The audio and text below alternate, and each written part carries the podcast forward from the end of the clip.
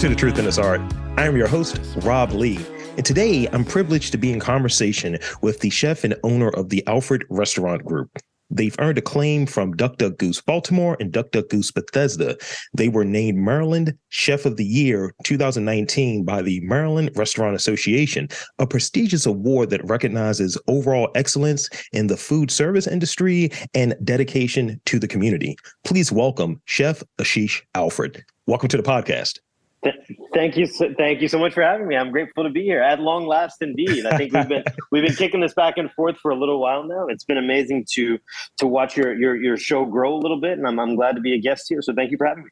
Thank you. And um, you know, I, I, gotta say, like I've been to several of the restaurants that are under the the group or what have you. And um, yeah, it's it's kind of my date night spot. It, it's it's one of those things I like to look impressive. Now, granted, okay.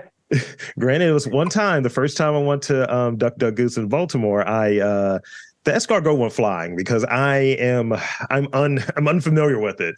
It bounced okay. off of my bounced off my tit, and I was like, "What's what's going on here?" I was like, "I'm gonna pick that up and I'm gonna eat that," but you know, no, nobody judged me. Nobody judged what I just did. You know, that's a bad look on a date. That's a bad look on a date. Uh, she's been with me for a while. She knows what it is. She was like, "You're gonna eat that, aren't you?" so before I get too too deep and embarrass myself further, um, I, I want to get the um, you know the story. Like you know what is and I, and I know that you've you've probably mentioned this on on more than one occasion. So if you want to like you know omit or modify however you would like to do it, but what is the Chef Al story? And um, in it, could you talk about maybe your fascination with food and your decision to pursue food? Sure. Uh, the Chef Al story is. Um, I got started in hospitality. I'll say not necessarily um, wanting to cook, but I got started in hospitality as a way to get out of school. I, I, I didn't like school, uh, and the first chance I got to sign on to, we called it on the job training when I was in high school, where you went to school for half the day and then you found a job for the other half of the day, uh, a certain number of hours in the week. It was at a place right around the corner from my house little neighborhood Italian place, and uh, I got a job as a host. Uh, it was my first test of taste of like the hustle and bustle of restaurants, and I enjoyed it. Um, after a while, I, I think that um, the hours just weren't working for me, and um, I needed something else. And I think I just wanted to make more money too. So I found my next job at a Starbucks. So I walked into a Starbucks, and uh, I thought the barista was the coolest guy in the world.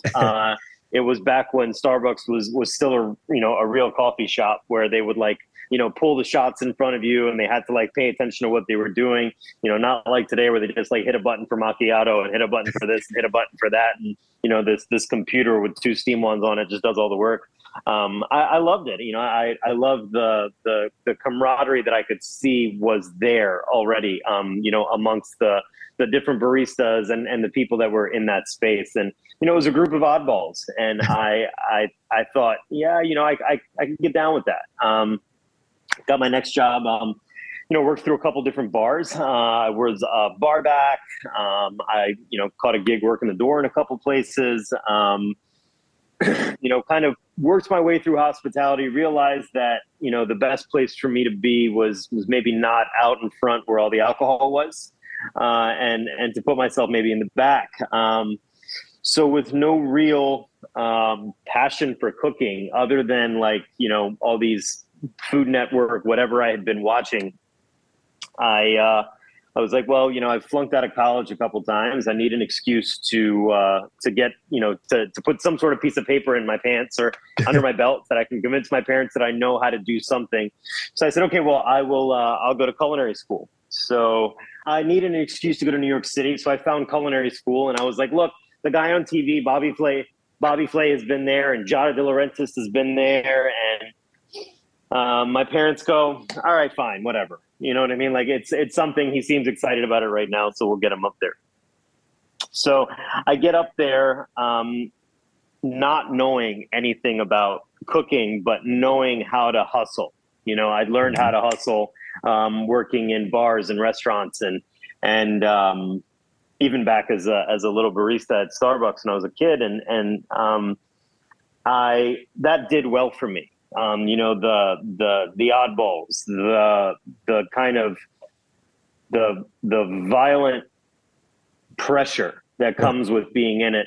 All that was very, very familiar to me. So where kids were, uh, I say kids, I mean, we were 21 at the time, but, um, you know, where, where kids were crapping out because they didn't like how the instructor yelled at them. And I was like, yo, you've never met my parents. Like, this is cool. like you can, you can yell at me all day long, throw something at me. I don't care. I'm, I'm good. Um, and I just, I kind of fit in. Like I knew, I knew how to move my body. I knew how to stay out of the way. I knew how to, um, you know, I could withstand the heat. I, I it, it, just it, it came to me. Um, I wouldn't say that I was gifted for cooking, but like the idea of being in a tense, somewhat violent, irrational environment just came to me very easily. Um, so I ended up, despite all odds, I did pretty well. Um, I stayed in New York for a while, um, behaved very badly um, for a while, behaved very badly for a while, and uh, then mom decided it was time for me to come back home. So I came back home and, um, you know, I had this culinary diploma and all kinds of ego and didn't really know shit. Um, but, you know, had my mom convinced that I could run this huge behemoth of a restaurant in downtown Bethesda, um, which, you know, where I'm from is a pretty competitive restaurant market um, and, and very expensive. Uh, so ran that into the ground. Um, ran myself into the ground, um, made some life changes, came back stronger. And with uh, $50,000 in a prayer, I opened uh, my first Duck Duck Goose. And um, it's, you know, kind of been uh, a, a, bumpy fairy tale, we'll say that. But it's been a fairy tale ever since. You know, we still work very hard. Um, we are up to three Duck Duck Geese now. Um, there's one No Way Rose. We just opened an anchor bar. We're getting ready to open Osteria Parada. Um, you know, uh, the the cooking in all the spaces is is soulful, familiar. Something you know, I try to say that we have something for everyone in every restaurant. Yeah. Um, so that that is the the chef Al story. I'm a I'm yeah I'm a hospitality guy with culinary diploma. I, I, love it. I love it. And definitely want to talk to you a little bit about hospitality because that has become a bigger part of the conversation when it comes to where people are going to invest their time, their money, their energy when they're they're going out. I think you know 2020 has led to that sort of shift or what have you and we've looked at things differently so i would definitely love to get your take on that um you know from your vantage point but be, before I um before I move past this sort of like introductory chunk, uh, I, I want to throw this question out there to you, and I want to get your your take on it. Um, so I've read that yeah. Baltimore, you know, since that's that's where I would have gone to your place, both No Way Rose and Duck Duck Goose. Uh, uh-huh. I read I read that Baltimore isn't a chef city, but more of a restaurant city, and I, I, it feels like it's shifting, maybe like other cities like New York or what have you, and in other places. And I see that you we were part of the Visit Baltimore sort of like rebrand for 2020. Like how do you see that landscape like evolving further in Baltimore and in DMV? Is it more I want to go to this sort of restaurant group, or am I following this the chef, this sort of cuisine? What is your take on the the sort of like climate of the restaurant industry in terms of chefs versus restaurants? I think it's a really stupid statement. Um, you know, I, I think that behind every restaurant is a chef whether you like you know if you like the restaurant if you like the restaurant it's because you know there's a chef working really hard um, back there yeah. um, i think that um, you know are there as many are there as many um, you know independently you know chef driven restaurants in baltimore no um, and and you know we can talk about why that is at length i think but i think the simple answer is you know baltimore's a risky bet uh, and it, it, has been for some time. Um, the the the barriers to entry are are relatively low. I mean, um, it's it's still pretty. Re- you can still get leases pretty reasonably in Baltimore, but um, you know it, it's it's a prevalent question: Is Baltimore going to break into riot? You know, tomorrow is is um, you know what's going to happen with the government there? You know, where where are my client's going to park where they're not going to be accosted by um, by by the less fortunate um, you know and I, I, think it's happening in a lot of cities um, I, I, think it's just for uh, you know at its forefront in baltimore a little bit it's it's um, yeah, I think you know even with that statement, man, there's there's some great chefs in Baltimore that have been doing it there for a long, long time. You got guys like Chad Gauss. You got guys like uh, you know you got I'm sorry, not guys. You got you know Cindy, um, who's been who's been there for a long time. Yeah. Um, you've got uh, uh, what's his name? Um, the the Ekiben guy. Um, yeah. His name's on the tip of my tongue. Steve. Um, Steve Chu um, puts out a great product. Um, you know, and and you know, I, even some of the Atlas guys, Julian Marucci over at Tagliata, some of the best pasta I've had, and I've had pasta from New York um, up to Boston and out to the West Coast. Yeah. Um, you know, uh, there, there's some there's some really great chefs. A new guy, uh, he's cooking at Watersong in Fed Hill. Um, some of the most authentic, authentic food I've had, um, and, and, really, really, really hardworking guy behind that stove. Um, so I, I, think that's I don't know if that's a smart statement. You know, it, it's it's chefs that make the press, it's you know everybody working in a restaurant makes a restaurant great, right? But um, there's a lot of chefs that are very well invested. The guy at Poppy's Cuisine, um, yeah. you know, not my favorite kind of food, but the guy's working it, and he's got a line out the door every Saturday and Sunday. He's turning 600 covers Saturday and Sunday. You want to tell me it's not a chef-driven restaurant? I mean, I, I think, yeah, I mean, there's a lot of chefs putting in a lot of hard work and and and kind of dealing with with some of the, pardon my French, but some of the bullshit that comes with Baltimore um, because they believe in Baltimore. They want to see Baltimore be a better place. Yeah. It's fair. Yeah, yeah. So I, w- I want to talk to you a little bit about like developing the menu. You have, um, you know, a slew, a slew of, of different restaurants, and you, you kind of touched on it earlier, where you know there, there's there's something for everyone. There, you know, there's something that you'll find within that whole sort of like roster of restaurants. So, tell me, talk to me about the the process of developing a menu, building out a menu. Like, what goes into that? What is the development process? I think you know, for us, we we have a brand now, so it's you know when i started my first duck duck goose a lot of it was you know what do i want to cook? Now you know with me on the stove with me here every day what do i want to cook every day? What do i want to do? Like how do i want to kind of like flex my creative muscle a little bit?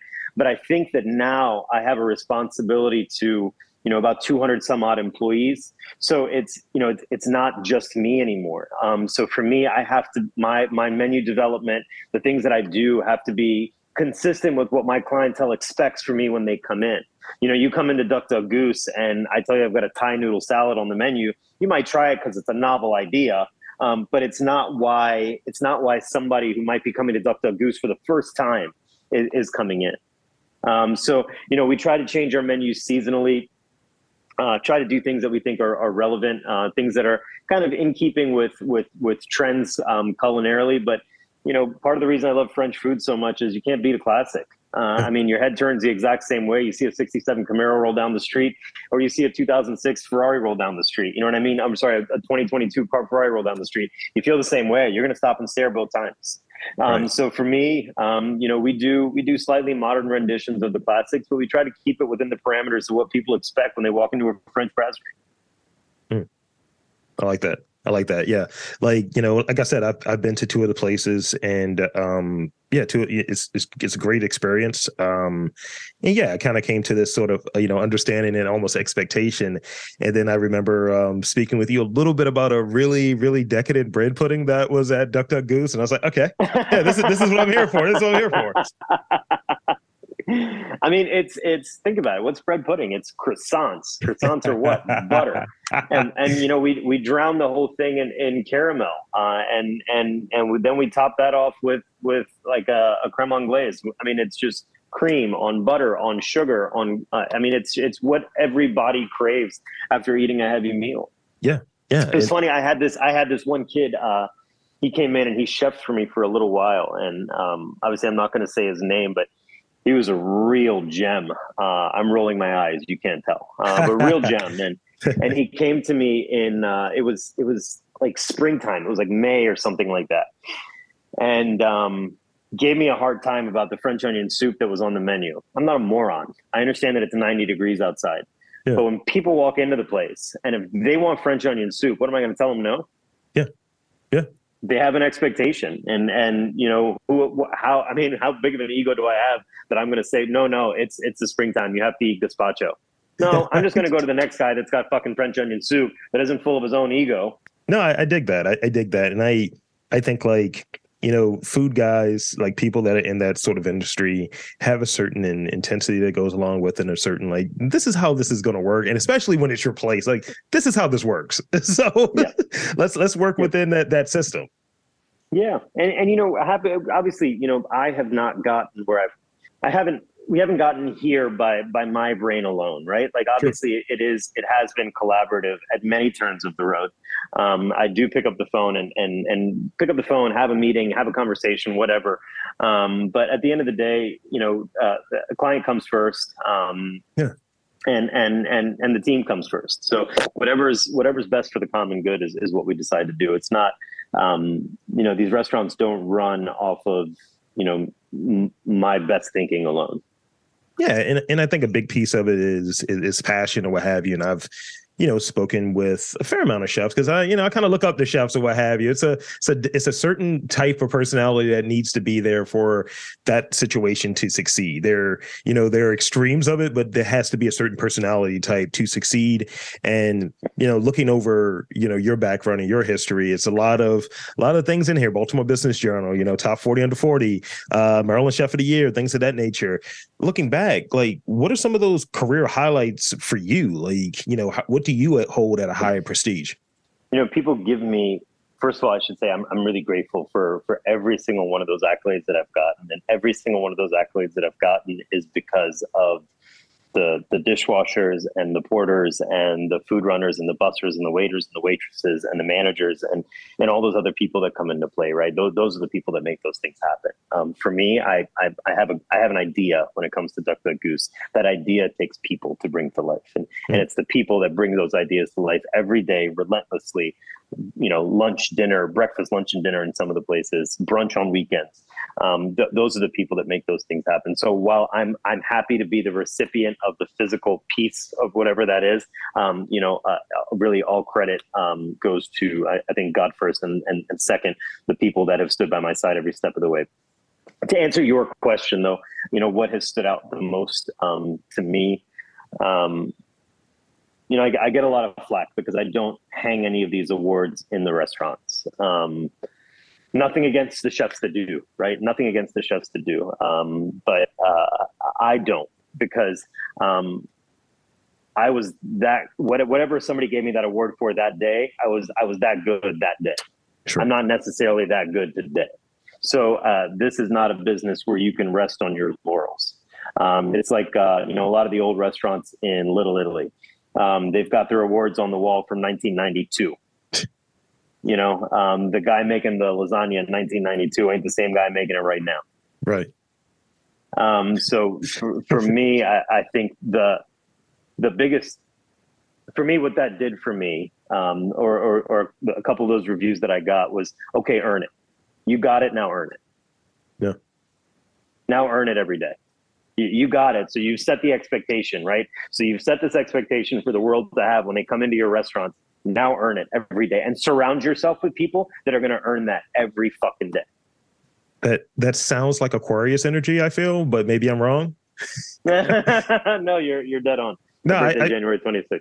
January 20th for me. I, I, feel I feel the same the same way when uh you know I did the whole best of Baltimore thing and it's like, oh yeah, you know, we love it, you know, we're so happy for you. I was like, yeah, I kind of gotta keep it's it's pressure more than, you know, something to rest on. And you know, when those different things come up, like, yo, you, you're you're at 400 plus episodes. When are you going to celebrate? It's like I just got to keep doing it. Like, you know, do I see progression? Am I impressing myself? Do I? How do I feel about it? And really yep. being you know, counter to what people think you should be doing. It's like, man, you should be celebrating, man. Pop some bottles. Nah, got to just keep doing yep. my thing. Yep. Because they inevitably yep. there's going to be that one interview that I'm looking forward to, and I'm like like more than your your average one, and then I just bomb it, and I was like, yep, back to normal, back back to the normal guy I was. Yeah, a hundred percent. And and I mean, like, you know, if if if your best efforts, right, if you hustling and you grinding and you doing your thing, if that gets you here, right, like let's say your next interview is I don't know who's somebody that you hold in high regard. Who is somebody somebody that you'd love to interview? Obviously, more than me. Questlove. Questlove. All right. So say so you get Questlove tomorrow, right? So you've reached the pinnacle of of who you want to interview. Man, all this hustle and all this work got you to Questlove. Yeah. Who do you get next? This you know is I mean? true. Like this same the same amount of work, right? Who who do you get next? Yeah. And uh, you know, I was talking with someone about this recently. I was like, you know, I had this this idea that oh, it'll get easier once you get to a certain level. It's like, no, no, no, no, no. You're you're you're identifying with it in the wrong way. It's just gonna be, be harder because now yep. you have that pressure on yourself in the back of your head that secretly it's like you know you're good, but also you want to be right too to say, oh, okay, maybe I'm not as good as I think I am. You want to be yep. right while still doing the work. Yep. And the expectation is different too. You know, one, I think once you reach a certain level, once you level up, you're expected to have leveled up. So I want to, I want to, I got two more. Well, this one has got multiple parts. Uh, so I, I want to, and I, and I think you touched on this a bit, but I really want to like hammer this point home in this multi-part question. Um, so describe your overall like cooking and hospitality philosophy or what have you. And I, I think we got pieces of it. So maybe let's focus in the hospitality component of it. Cause you know, you're, you're, you're a hospitality guy with the, uh, with the food, sir, and the food like degree or what have you. So let's, let's talk about that a little bit. I mean, I think put simply, um, uh, hospitality is the way that you make people feel. Um, we ask this question in every every like management level interview that I do. Um, I ask this question. I say, "What's the difference between service and hospitality?" So when mm-hmm. somebody tells you they go into a good restaurant, they got great service, is that the same as them telling you that they got great hospitality? And the answer is no. Uh, great service means I brought you a steak knife for your steak. Great service means I brought you, you know, a side of mayo because you asked for it. Um, uh, hospitality is the way I make you feel. Mm.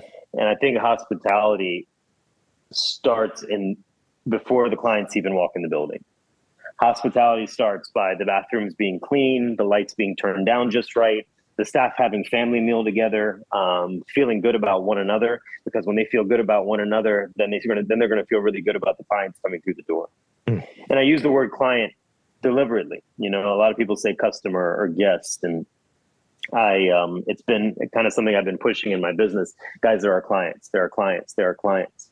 A customer is a very transactional thing, right? You come in as my customer. I could be at a 7-Eleven, I could be uh, at a dollar store, I could be at a Target, I could be at whatever, right? You're going to come in, you're going to hand me a certain amount of money for for a for a, a good or service, um, and it's very trans it's it's very transactional. Yeah. Um, for me, you know, I say client because client is somebody that you develop a relationship with and the success of your relationship is predicated on on what they give you and what you give them. Mm-hmm. it's like if you have an accountant you're that accountant's client because that accountant's going to take the information that you give them work those numbers the best way he can and give you the best result back. So it's a collaborative effort. Sure. i believe that the happiest clients that we have are the ones that know how to how to have that collaboration with their server with their bartender. Yeah and and it's more than it's it's the experience component that's in there. I think, you know, you, you touched on it earlier. Like, you know, how does a person feel? Like, yeah. when I go to a place, I want to feel like taken care of, and I can say that in both Duck Duck Goose and both um, No Way Rose. Like, you know, No Way Rose was one of those. When are we gonna go? When are we gonna go? And I was like, all right, surprise, we're going. Let's make it happen. And just going there, and you know, from from my vantage point, I'm looked at as the guy of yep. who's like where where does Rob say we should go? Because he I already yep. vetted these things in that way. And I've sent multiple people to No Way Rose and Duck Duck Goose just based off the strength of I had a great experience there. And it's not like, oh, I had some great food there. I could just, you know, go to a place. It's like I'm going to eat. It's I'm going to stay there for as long enough there that there, there is to eat, and then keep it moving. And it may not be a return thing. There's many places that I've gone that have great food, but I don't feel anything. I don't I don't have that that lasting sort of effect. And I think when it's that sort of feeling, my thinking and how I kind of distribute my money is I need to go back there and show them some love. That not yeah. it's not I need to go back there and have a stake. Is I need to go back there and show some love. I need to do my my my nice gratuity, like especially this part of the year, this uh fourth quarter, gratuity is at 25, 30% minimum. You know, that's yep. that's where it's at at this point because to your to your point, I think it's a relationship, especially if I go to a place and they're like, "Hey, I remembered you. You're the guy that had, you know, this weird vermouth drink." Yeah, I am. Mm-hmm. You know, let's make it happen. Mm-hmm. 100 mm-hmm. percent and and it, it is it, it's it's about and, and if the hospitality is good right like if you walk into a place and they make you feel loved and obviously not every place is going to do this right like for you know some of like the more fast casual places, they're not going to do this, but even still, like the small touches will be there. You know, they'll make you feel welcome. That you know, somebody's not you know sitting there on their cell phone saying, "Hey, yeah, what can I get you?" Go ahead and put in your order. They're saying, "Hi, how are you? Come on in. What can I order? What can I get for you?" Like, hey, you ask them a couple questions about the menu. They know what you're what what what they're talking about when they're answering you. That's what hospitality is. It's a feeling of like, hey, you're safe here. You're safe to spend your money here. If you don't like what you know, if you don't love what we have to give you, we're we're probably going to take the step to make it right. Yeah. So talk about in in in because you've been been doing it for a while and been successful and have various places that that you're like the the the, the face behind and such.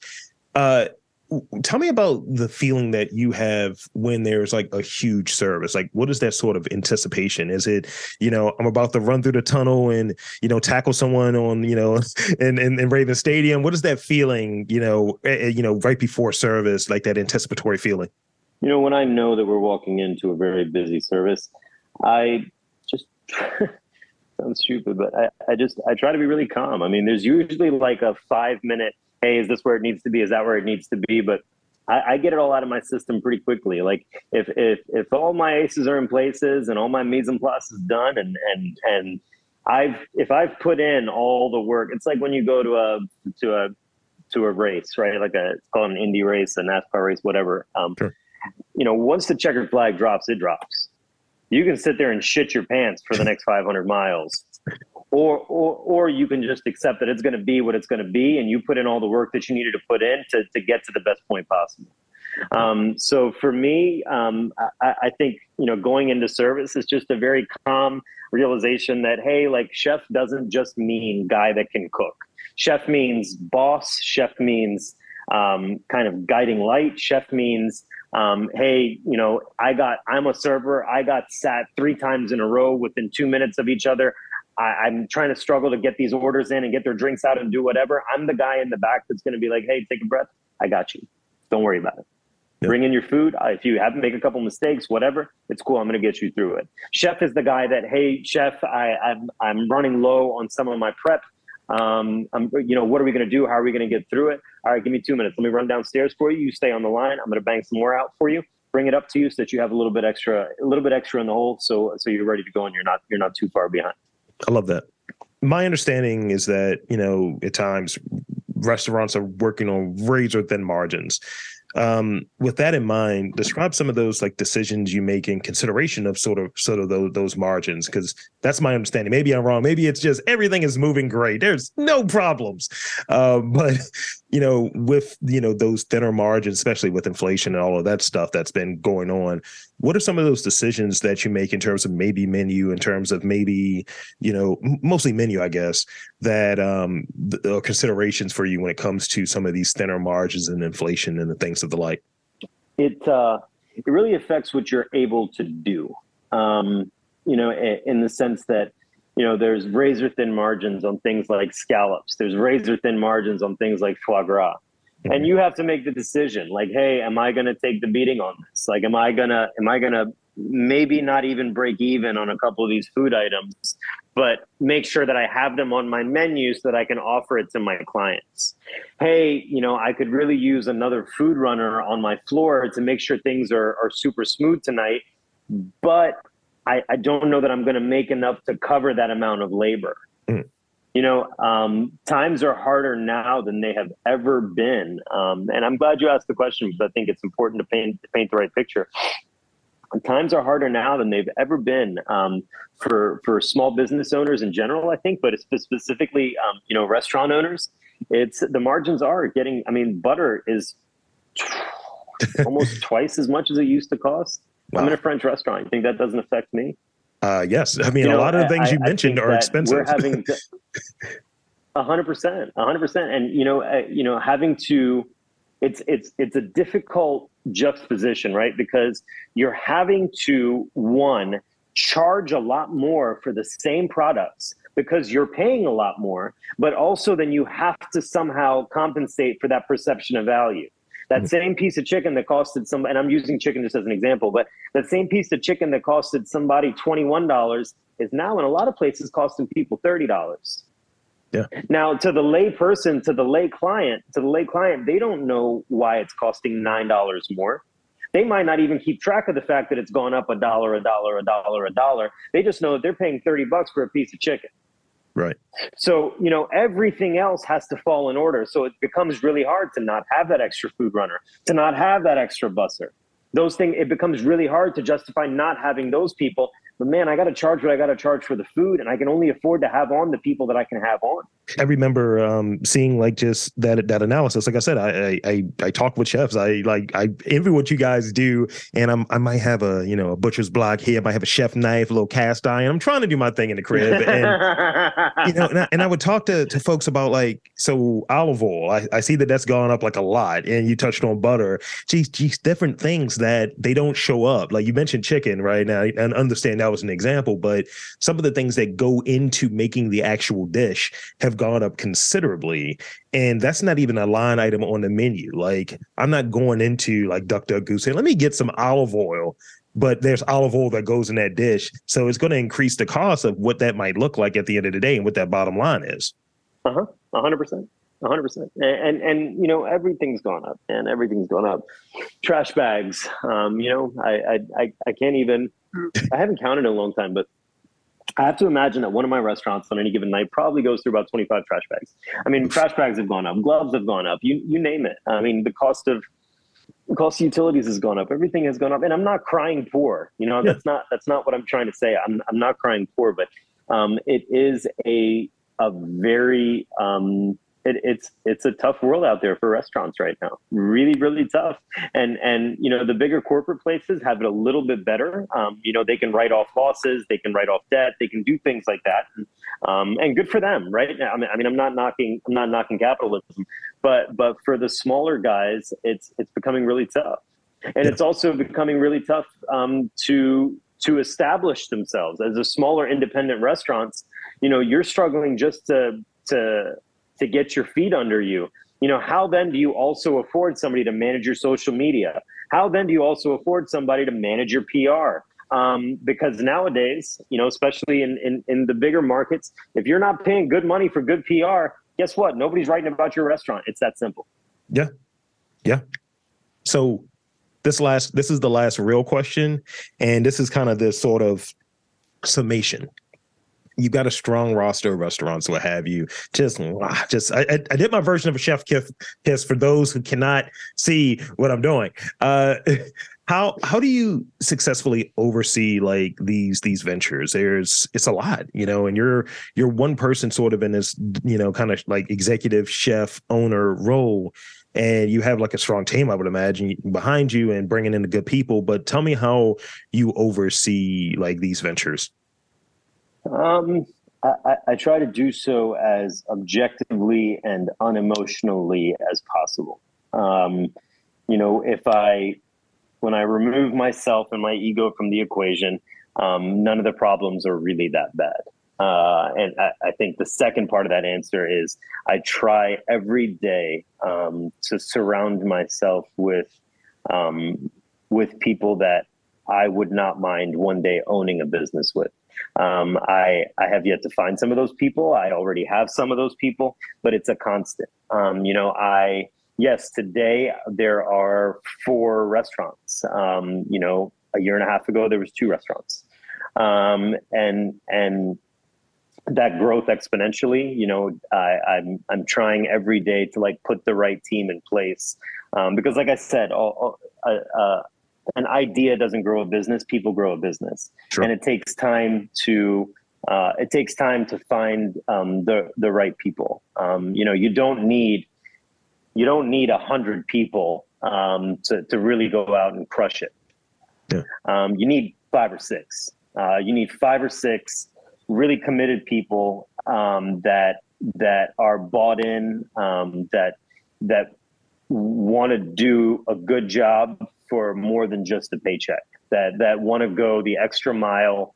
Um, you know, however many days they're at work, they they want each day to be better than the day before, not just for themselves, but for the entire company. That's great. And, and thank you, thank you for for that. I I, I really think this has been uh, insightful and eye opening. So shout out to you.